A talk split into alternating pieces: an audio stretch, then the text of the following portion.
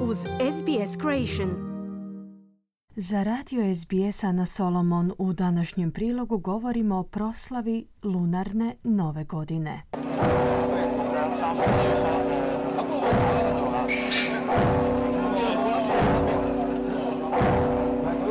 Hong Kongu, najpoznatijem taoističkom hramu u gradu Wong Tai Sinu, ljudi uživaju u onome u čemu nisu mogli uživati posljednje dvije godine zbog ograničenja izazvanih pandemijom. Postavljajući mirisne štapiće na postolja ispred glavne dvorane hrama, Mnoštvo okupljenih sudjeluje u tradicionalnoj proslavi lunarne nove godine. Ukidanje ograničenja postavljenih s ciljem suzbijanja širenja COVID-19 je omogućilo ponovno otvaranje hrama.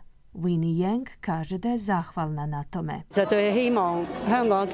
I hope Hong Kong's economy will recover and that everyone has a job. Nadam se da će se ekonomija Hong Konga oporaviti i da će svi biti zaposleni.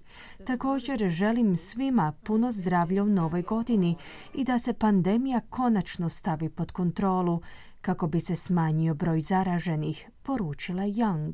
Tijekom lunarne nove godine zabilježena su masovna putovanja ljudi diljem Istočne Azije s ciljem okupljanja obitelji po prvi puta u posljednjih nekoliko godina. Iz kineskog ministarstva prometa procjenjuju da će tijekom novogodišnjih svečanosti zaključno s 15. veljače zabilježiti preko 2 milijarde putovanja, a što je poznato kao najveća svjetska migracija ljudi na godišnjoj razini. Analiza londonske tvrtke za istraživanje zdravlja Airfinity je pokazala da bi Kina mogla zabilježiti oko 36 tisuća smrtnih slučajeva dnevno tijekom lunarne nove godine, s obzirom na to da putnici šire virusu u ruralna područja koja su manje opremljena za upravljanje velikim epidemijama. Unatoč toj zabrinutosti, mnogi u Kini se nadaju da će sezona godišnjih odmora donijeti dobrobit gospodarstvu.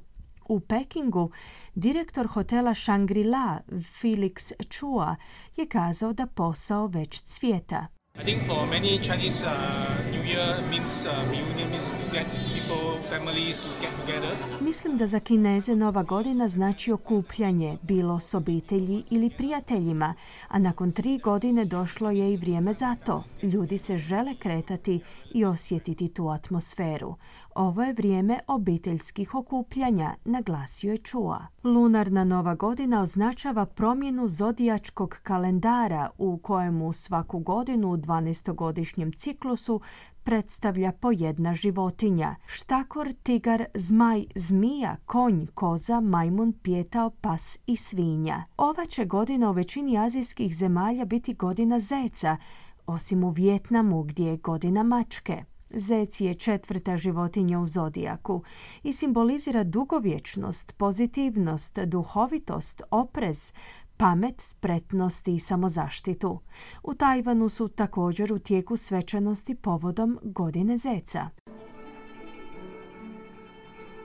Kuće i javna mjesta se ukrašavaju ukrasima na temu zečeva. U Konfucijevom hramu u glavnom gradu Tajpeju volonter po imenu Pai objašnjava značenje godine zeca.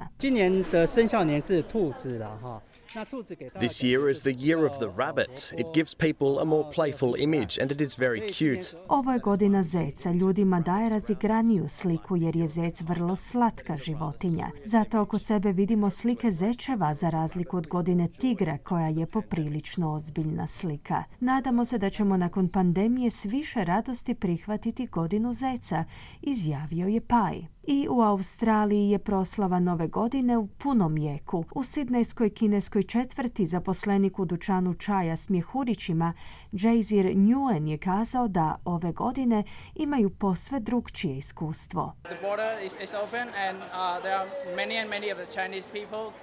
Granice su otvorene i puno Kineza nam dolazi ove godine, no ne primjećujemo samo Kineze, već i posjetitelje iz Vjetnama i Indonezije.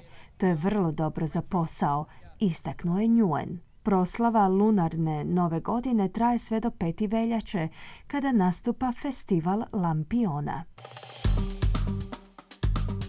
Kliknite like, podijelite, pratite SBS Creation na Facebooku.